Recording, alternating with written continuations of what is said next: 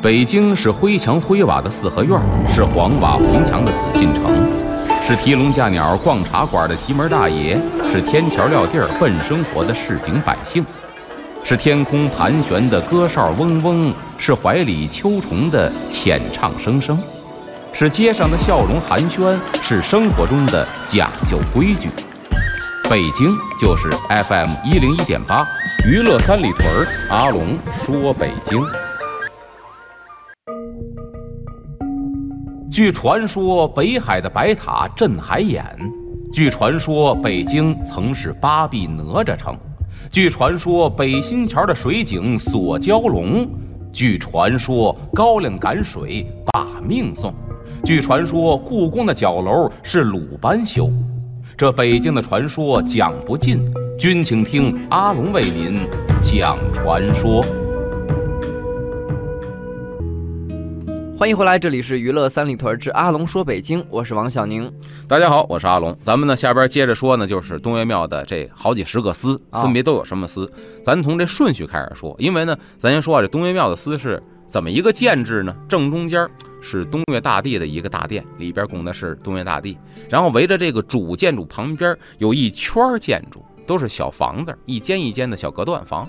这隔断房没有门。前边呢是完全敞开的，你站在这儿，这里边的景象一览无余。每个小隔间里边都有一堆塑像，或者是善，或者是恶，或者看着慈眉善目，或者看着青面獠牙。每一个司是一个部门。那换句话说呢，东岳大帝坐在当间，旁边这一圈的小房子就是给他办事的各种机构，跟现在一个单位底下分支机构是一个道理。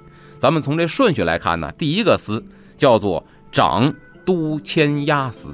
都签押呢，就是首都的都；签呢，就是令签的签；押呢，就是押解的押。这么一个司，它每个司上边啊都有一副对联儿。咱先念这对联儿，叫做“世判诸曹奉帝心而有准，文签一字临人事以为言”。大概些什么意思呢？就是我判的你这个判决书，没有一个字是错的。啊，文签一字，临人事以为言，就是你上辈子做的好事坏事，你放心，到了阴曹地府，没有一个是冤枉你的。所以说，每个字都是经过严密的考证之后才给你的判决。嗯，那么咱讲这个司啊，这个都签押呢，是地府签发各种命令的这么一个总机关，等于是这么一个文秘机构啊，负责这个签发这个各种命令、各种文件的。他的职责呢，就是把各司送报的这个什么文书啊，包括这个判决结果呀，给签字盖章下发下去，开始执行，就像现在最高法院的意思似的。哎，因为这个东岳庙呢，不光是一个，全国各地很多地方，包括说村里头、县里头都有东岳庙，那是分支机构。然后呢，把它汇总到这北京东岳庙，然后这儿呢开始签字盖章，再发下去，开始执行。相传呢，这个司的神是谁呢？这个司的主神是唐朝的宰相，叫房玄龄。哦，听说过呀，有名吧？有名。那么为什么让他当这个司的主神呢？这民间传说了，说房玄龄啊有一枚印章，是一个官印。这官印呢上面有一个钮子，大伙儿知道吧？官印上边有一个小兽趴在上头，是为了提了起来方便，但是也为了好看。又说这个兽呢是神兽。这钮子是什么呢？说是一个狮子的造型，像狮子，但是不是狮子。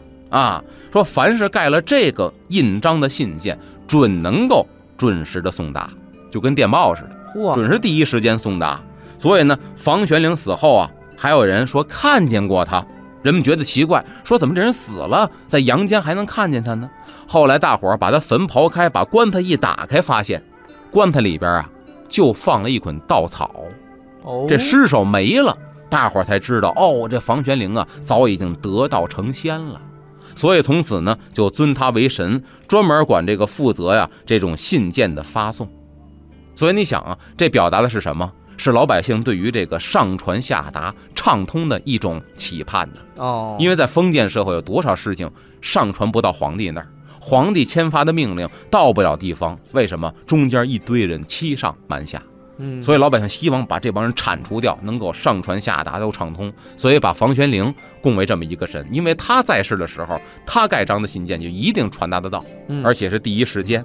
那么呢，此外他还呢监管游荡在人间的这些个孤魂野鬼。于是啊，人们呢就把他这官印上的这个狮子呀，说这像狮子这个形象就放在了门上边。其实呢，大家明白了，这不是狮子，是什么呢？龙生九子之一，叫做焦图。咱看到很多古建筑，比如故宫那大门上边，它那个门环是放在哪儿的呢？是一个狮子头，嘴里叼着一门环，那不是狮子，那叫焦图。焦图是龙生九子，这龙的第五个儿子。据说呢，形似罗蚌。哎，这很有意思。罗蚌什么意思？一个海螺的壳能够钻出一狮子脑袋来，神兽吗？啊，形似罗蚌，然后性好闭，特别的喜欢关闭，特别讨厌什么呢？就是别的人钻他这贝壳里头来啊。所以说呢，把它放在门上，就是说危险来临的时候，它好闭，咵能关上，嗯，有这么一个寓意。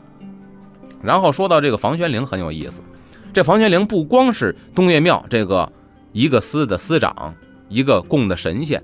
他呢，在民间很多地方有传说故事，比方说咱都知道的一个词儿，说这个人呐，这女人呐，特别喜欢吃醋。嗯，打哪儿来的？房玄龄，这是一个尽人皆知的历史传说。说房玄龄呢，这人呢，特别的惧内。那会儿的男人呐，说这个娶几个媳妇儿正常。嗯，房玄龄没有，就一个媳妇儿。说有一天呢，唐太宗李世民请这个房玄龄啊喝酒，请他赴宴，一帮大臣都在。等喝完之后呢，就开始啊，这皇上拿他开着，说别人家的好几个媳妇儿，听说你就一个媳妇儿，你惧内。嗯，房玄龄说我不惧内。皇上说你惧内，我不惧内。好，你也甭说你不惧内，我身边有的是婢女，对吧？来，给我找俩宫女，漂亮的啊，今儿晚上你带回家，算我送你的。他就把这俩宫女仗着胆子，可就带回家了。哇，进到家门，媳妇可就急了，几条儿疙瘩把这女的就打回去了，然后臭骂房玄龄一顿。等怒气消了之后，媳妇害怕了。为什么？这宫女是皇上赐的，你敢打这宫女儿，你就是打皇上脸呐，这是死罪啊！对，好，怎么办呢？赶紧上朝跟皇上谢罪去。皇上，对不起，我把您送那宫女儿给打回来了。皇上一看，家务事无所谓，我不生气。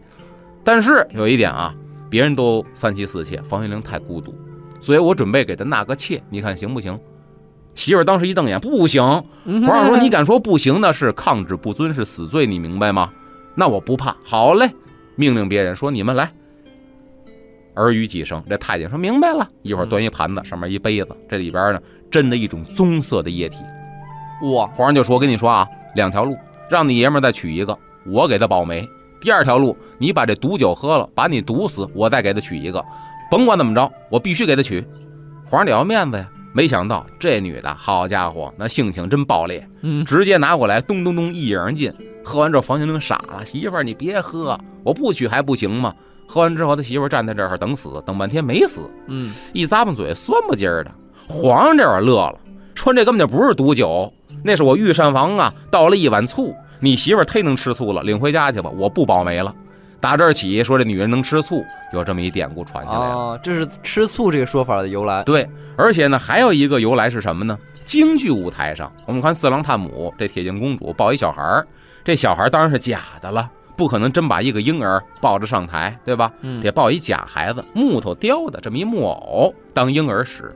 但是说啊，在舞台啊，或者在后台，这婴儿不叫婴儿，说他们行话管这叫大师哥。嗯，这跟房玄龄又有关系。嗯，这什么事儿呢？说等到了这个房玄龄啊七十岁的时候，老来得子，得了一儿子。所以说啊，跟上面的故事连上了。皇上为什么给他要纳一妾呀？因为一直没儿子呀，嗯，对吧？但没想到呢，人家这儿子在后边呢，七十得子。等得了这么一儿子呀，给这个儿子得办满月呀，那家伙老来子不容易呀，高兴，请这亲朋好友。在朝为官的同僚一块儿来庆贺这个事情。当时的皇上是谁呢？等到房玄龄七十的时候啊，当朝皇上是唐明皇李隆基当皇上。这李隆基咱知道啊，特别喜欢戏。这一天呢，正好李隆基啊五十大寿，赶寸了。皇上过五十岁生日，房玄龄是什么呢？房玄龄是整个生日的司仪，他得负责各个程序。但是这一天呢，他儿子办满月，高兴把这事忘了。喝的一个烂醉，这时候皇上这边开戏了，戏台上这锣鼓点起来了，一看演员不敢上台呀，谁先上咱不知道啊。这管事的是谁呀？房玄龄，怎么这会儿还没来呢？太监着急了，赶紧派人给我叫来。这太监呢，好家伙，搭着轿子去了，一看喝醉了，正好搭着轿子来的，先给塞轿上，给拉到皇宫去。等到了皇宫，跟他一说这事儿，房玄龄当时这酒吓醒了一半，哎呦喂，我给皇上误事儿了，怎么办呢？赶紧着吧吧！